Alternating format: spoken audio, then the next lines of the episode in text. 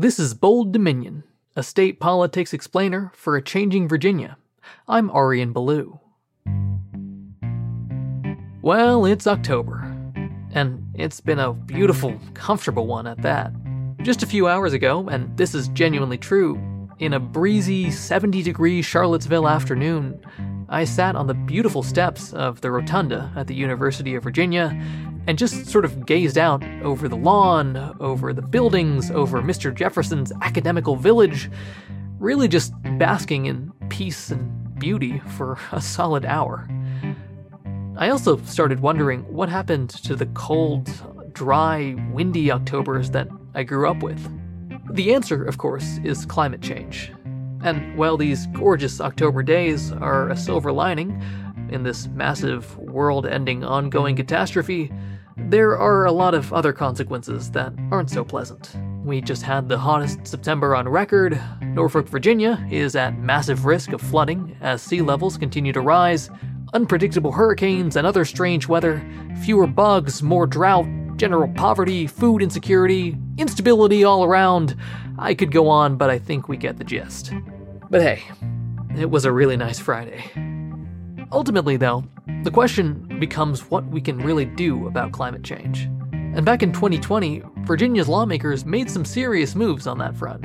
We officially entered the Regional Greenhouse Gas Initiative, or RGGI, a program that was meant to reduce carbon emissions. That year, Governor Northam also signed the Virginia Clean Economy Act, which mandated energy efficiency standards and set renewable energy goals for the coming decades.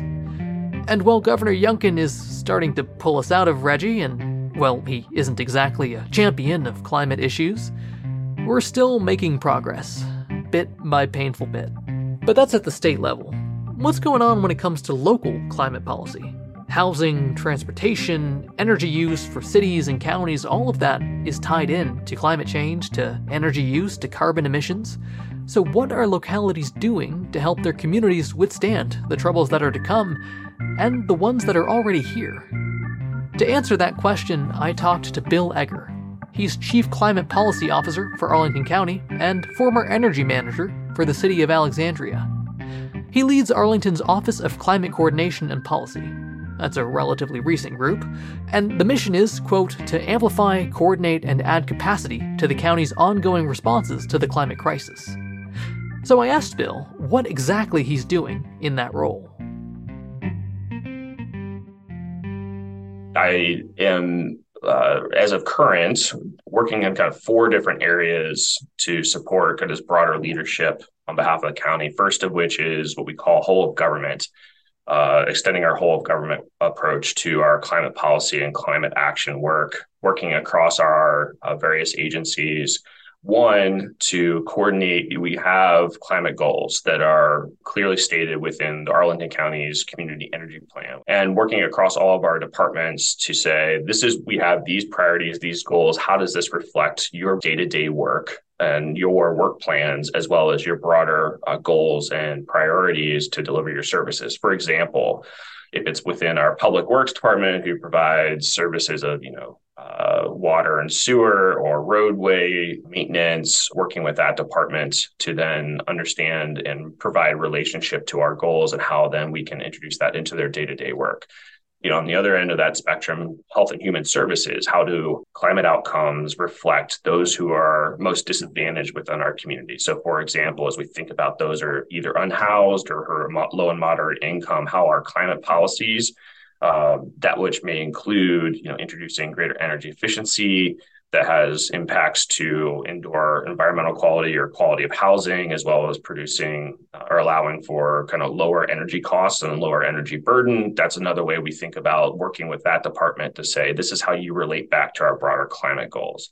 And finally, you know, another example might be within our public safety or emergency management departments. Think about where climate change has impact, particularly in the context of a warmer, weirder, wetter world where you know as we find ourselves subject to extreme heat greater intensity of storms and frankly even this year poor air quality coming by way of wildfires how do our emergency management professionals think about climate change as a potential aspect of their job for their kind of day-to-day provision of safety and security to our broader community so that we maintain a quality of life uh, a healthy and wealthy uh, community So, climate change and climate policy seems to kind of touch everything. You mentioned housing, transportation, public safety. So, let's drill down and get specific. Arlington has been in the news lately with some controversy over zoning for the missing middle. That's housing that's somewhere between the high density apartments and single family houses. So, where do climate outcomes and climate change fit into that picture? Yeah, great question. So, yes, earlier this year, Arlington County uh, passed uh, zoning amendments that allow for what we call enhanced housing options colloquially known as missing middle, or in other words, uh, infill housing development in areas like Arlington or our peer jurisdictions, Northern Virginia or other urban areas. Housing is becoming that much more scarce. And unfortunately, you know, in an area like Northern Virginia and particularly Arlington, it's 26.2 square miles uh, with no ability to expand the only means by which we can think about creating more affordable housing is by way of utilizing the land we do have. And so, uh, where that does exist is in kind of open uh, infill areas. From a climate perspective, we have to think about this in, I would say, two different ways.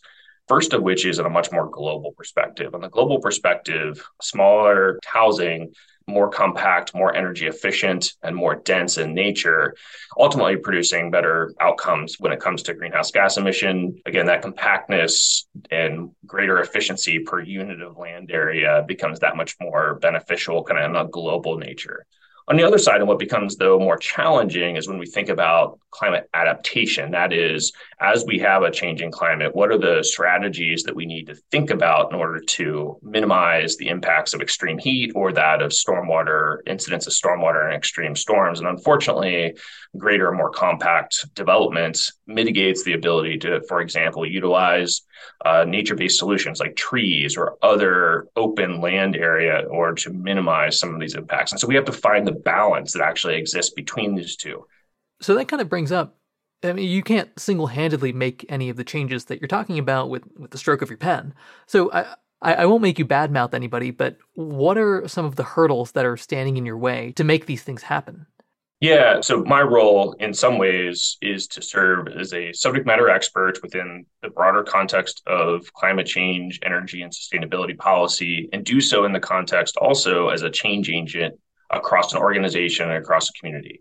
In order to be a change agent in this way, you know, more broadly, no matter the topic, is to leverage your ability to have influence and to bring together and collaborate with other entities and stakeholders to amplify the message. First convince and then amplify the message. So that, again, we I've noted starting with our county organization, working across our various agencies to do that by building climate change values into work plans and day-to-day processes and delivery of service but we also think about this from the context of working with our community stakeholders and partners be it one our development community in context of uh, housing developments or new construction generally speaking utilizing kind of the, the uh, certain uh, tools that we have within our development process to think about how green building can be of value not only to our community members but also have a financial value to those of our development community who are building new buildings. And so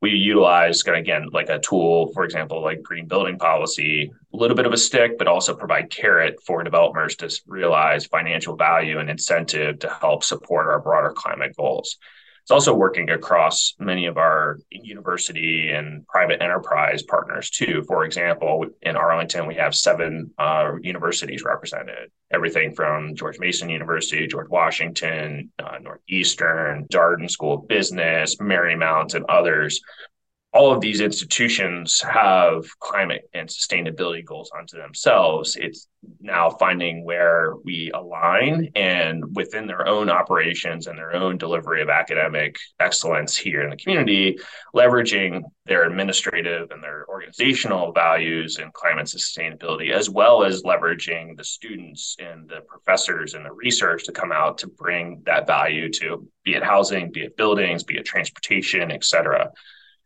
finally, in a similar way with our business community, is you know we have the presence of Amazon and and Boeing and Deloitte and Nestle amongst many many other smaller businesses. But all of these organizations have climate and sustainability goals unto themselves, not only for um, kind of value of their business model, but also to mitigate their risks uh, that associate with their delivery of their own services, right? And so we find that there's opportunity to bring all of those values in alignment to support housing, transportation, ultimately, which their employees, the the people that they you know have in their ranks in order to to deliver their value to our communities have residents here working together not only supports their business outcomes but also supports their employees in their own kind of day-to-day lives. we see there's a lot of synergies for how that comes together.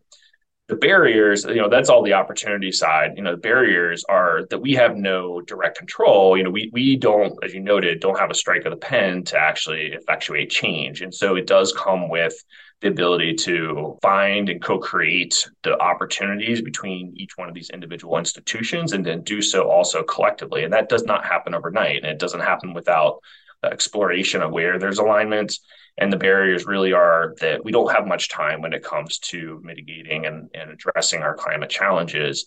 Uh, but these processes do take time, do take long and arduous effort in order to find those opportunities and then to actually implement over time. So I think those are some of the more critical barriers at a local level. At the level of our engagement with the Commonwealth, you know, certainly our political system uh, and just larger disagreements uh, amongst various layers of our state and federal government definitely preclude progress. Um, we as localities are subject to statute at the state level and and really the the kind of the, the approach to how our legislators, our General Assembly see the role of cities and counties within the Commonwealth and often precluded from doing what we would otherwise see as progressive or uh, forward thinking approaches to climate policy or housing, transportation, you know, energy regulation, et cetera. We are often hitting barriers kind of again with the political ideology that and disagreement that may exist within our general assembly or within administrative agencies at the state or federal level that would uh, kind of mitigate our our thinking about how we would approach some of these challenges. Again be it transportation or how we approach uh, kind of managing energy use or greenhouse gas emissions from our building stock with existing or future buildings um, or even frankly how we support our school districts, right? Our many of our agents, uh, many of our local governments are partners with our school districts, helping support investment in their buildings in order to produce greater energy efficiency, ultimately, which is ultimately cost savings and greater uh, learning environments for our, our students. That is often limited to a certain extent by way of kind of our engagement with state agencies and state political uh, bodies. Bill Eger is the Chief Climate Policy Officer for Arlington County. You're listening to Bold Dominion, a state politics explainer for a changing Virginia. Visit us online at bolddominion.org. You can always find us on Apple Podcasts, Spotify, or wherever fine podcasts are served up. Go ahead and subscribe, and uh, leave us a nice review while you're there. Bold Dominion is a member of the Virginia Audio Collective, online at virginiaaudio.org. You can check out all the podcasts from the collective. From science to history to music to community affairs, we amplify the voices of people in our community and help them tell stories that matter. You can listen and subscribe at virginiaaudio.org. And we're back with Bill Eger, Chief Climate Policy Officer for Arlington County. When I talked to Bill, it seemed like housing, transportation, and energy were three of the biggest areas where localities really needed to think about climate change as part of their policy decisions. We've talked about housing, so now we turn to transportation and how the Office of Climate Coordination and Policy gets involved. Arlington County has a long history of transit oriented development. In other words, uh, locating majority of our commercial and or high density housing around our transportation systems. In our case, uh, we are fortunate to have access, uh, principal access to the uh, Washington area's metro system, our subway, um, that defines really our, our corridors for which there is majority uh, high density commercial and housing uh, development.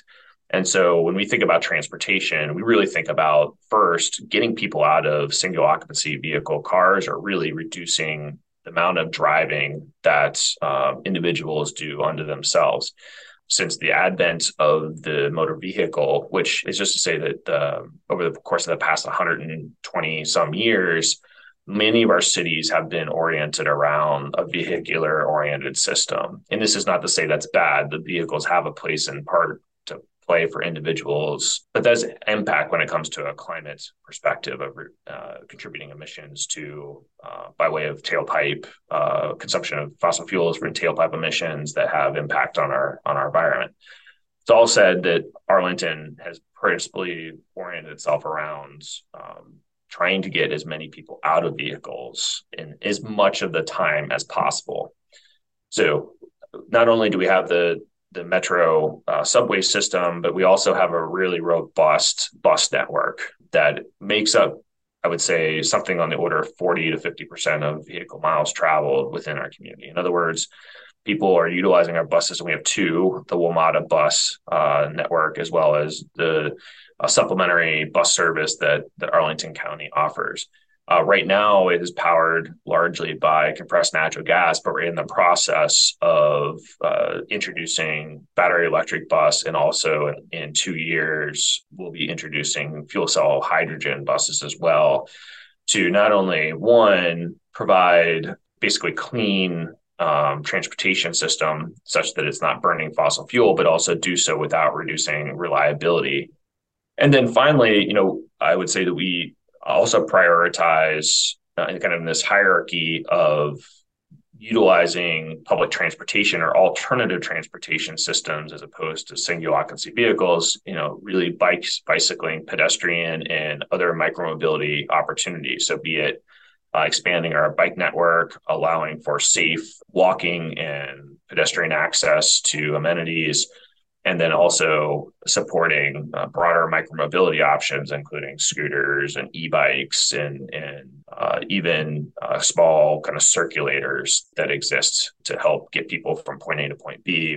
We think a lot about how land use and transportation are paired when it comes to parking. For example, uh, we have a significant amount of parking that goes underutilized, but does take up land in insofar as considering ways to reduce our parking, but still uh, allow for some motor vehicle traffic, cars, but then principally trying to manage the amount of parking we have in context of public transportation. In other words, creating an incentive by way of re- creating parking scarcity to then incentivize greater use of our public transportation systems as a more convenient option in, in the alternative. And so these are a variety of different uh, ways that we think about transportation. They're not comprehensive, I should say, or exhaustive. Um, but those, are, I think, the bottom line is from Arlington's perspective, it's to mitigate the amount of people who are utilizing their vehicle as their principal mode of transportation for most of their miles traveled. It's not to say that we eliminate vehicles. We we offer that parking, et cetera, as a means to use your vehicle should you need it. But that's not your first, we don't hope that's not your first choice. I want to turn now to energy regulation. Obviously, on the state level this year, there's been a lot of uh, the stuff with the SCC and Dominion Energy and the wind farm offshore that's getting built. How have those sort of state level changes affected the work that you do on a local level? Yeah, so much of the Commonwealth's perspective and policy consideration around energy regulation does have significant impact on Arlington and, and, and individual jurisdictions throughout Virginia.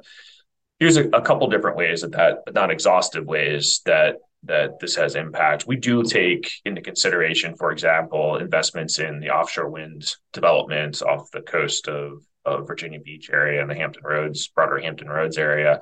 That's important to us as uh, a county because we have goals around minimizing the amount of greenhouse gas emissions that we ultimately as a county are attributing to to our environment as our grid becomes cleaner by supporting technologies like offshore wind or solar or uh, even battery storage to a certain extent in kind of a combination with wind and solar those all help reduce the greenhouse gas emissions that are associated with our, our broader electricity grid. And so we are very very astute to uh, kind of those developments and the regulation that takes place to support uh, incentivizing and expanding these clean energy generation technologies like wind and solar.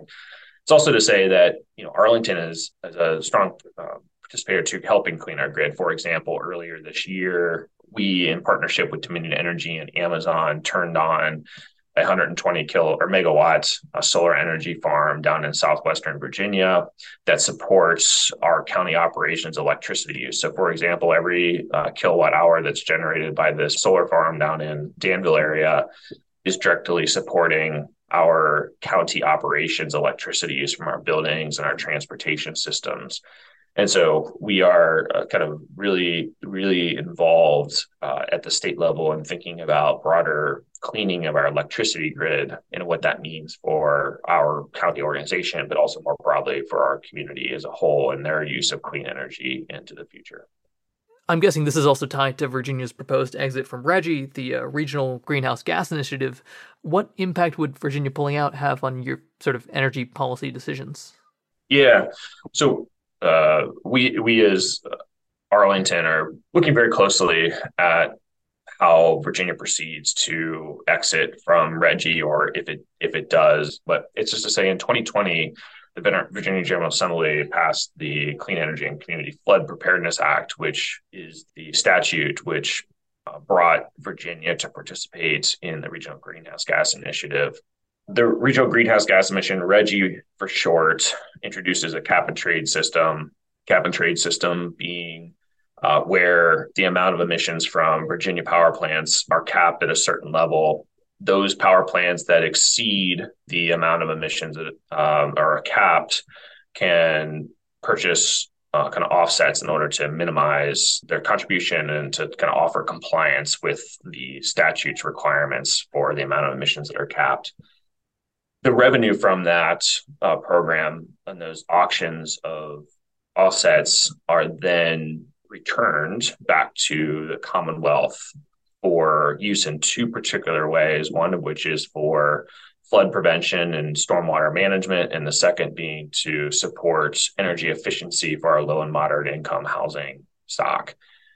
Without RGGI and without the ability to generate those revenues, the state does not have any alternative programs to support localities and their investment in stormwater management to minimize the impact of increasing precipitation within our communities and the damage that will ultimately come with that, as well as uh, inevitable increase in uh, sea level rise along our coast, which has damaging effects to much of our economy along uh, Virginia's coastal lines. On the other side, there's no alternative programs to invest in energy efficiency and weatherization for our low and moderate incomes. And so without the the contributions of RGGI when it comes to kind of financial resources available to localities, we are left having to really either do nothing in managing and mitigating the effects of stormwater and increased precipitation, and as well as supporting the quality of housing that that is necessary to support our low and moderate income communities uh, and persons across our communities. And so we see this, at least financially, as a starting point, a pretty significant implication for localities' ability to respond to the needs of our communities uh, when it comes to a changing climate and with the needs to support kind of a changing energy regulatory environment. On the other side is that we have seen tremendous progress by way of uh, RGGI's ability to minimize the greenhouse gas emissions that come from our our energy resource or energy sources, uh, particularly coal and natural gas generation that that supports much of the, the Virginia electricity uh, generation system, and so uh, we've seen just in two years roughly a 16% drop in the greenhouse gas emissions that are generated from our electricity system. And that is uh, fairly significant and really marks great progress for uh, cleaning up our broader energy systems that exist throughout uh, throughout the uh, county, which ultimately is a driver, the driver for a changing climate. And so we see this as both number one, again, supporting our localities and their ability to serve their communities in these uh, really critical areas of focus against stormwater management and with increased, you know, the prospect and the, the inevitability of increased precipitation and intense storms, as well as supporting kind of the financial and health and well-being of many of our low and moderate income communities. And then on the other side, more more kind of long term is that uh, we see no alternative in order to support reducing the greenhouse gas emissions from our, our electricity generation. Um, again, the the principal source of the changing climate, and so we see it as a really critical climate policy instrument. Should we, as a Virginia, exit later at the end of this year, end of 2023, we as a locality would find fairly significant challenge with meeting many of our climate outcome goals as well as responding to uh, climate change into the future. I want to wrap up here. Um, uh, you just mentioned some of the longer term you know forecasts and precipitation stormwater issues. Kind of put into perspective for me you know like wh- what are we doing here right? Like what's at stake on the time scale of you know 5 10 20 50 years what happens if, if we don't do anything? What happens if we do manage to put in these changes? Uh, uh what are we fighting for here? Bottom line is that absent any action, inevitably the consequences of a warmer, wetter, and what we call weirder world, that which is more erratic and uh, kind of uncertain, will be inevitable. We have seen over the course, just as the past several years, and and this year being kind of a, a significant marker, you know, uh, uh, trends in across the United States and the world of elongated periods of extreme heat that will only become that much more consequential into the future. I don't see, at least in the in the short term, a trend of getting cooler. Uh, I think it will only only increase uh, globally our temperatures and here in the region to become that much more warmer. It's also to say that we have seen extraordinary impacts of uh, intense and more frequent storms over the course of the past several months. And that's a trend that's been growing for now decades. And the scientific community globally is in agreement and and that much more uh, pointed in saying that if we don't stop the trend of increasing the greenhouse gas emission concentrations in our atmosphere, and then all of the other kind of uh, natural systems that associate with with that water cycle and our oceans and, and our biodiversity, all of this has the impacts of uh, kind of really uh, being that much more extreme, ex- more extreme heat, more extreme precipitation, and more erratic and extreme other uh, kind of natural disasters that that will have impact on our communities.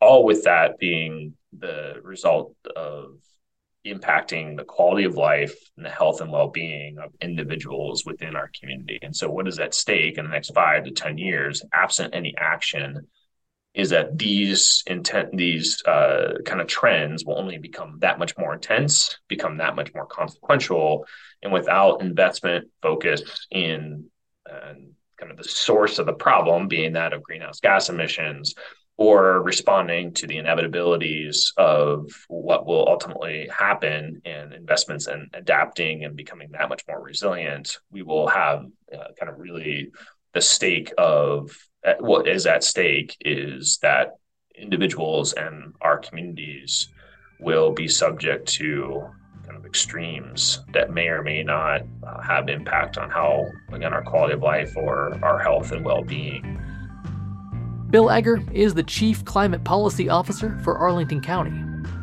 My name is Arian Ballou, and I'm the host of Bold Dominion. Find us online at bolddominion.org. And uh, don't forget to subscribe, it's just a click away.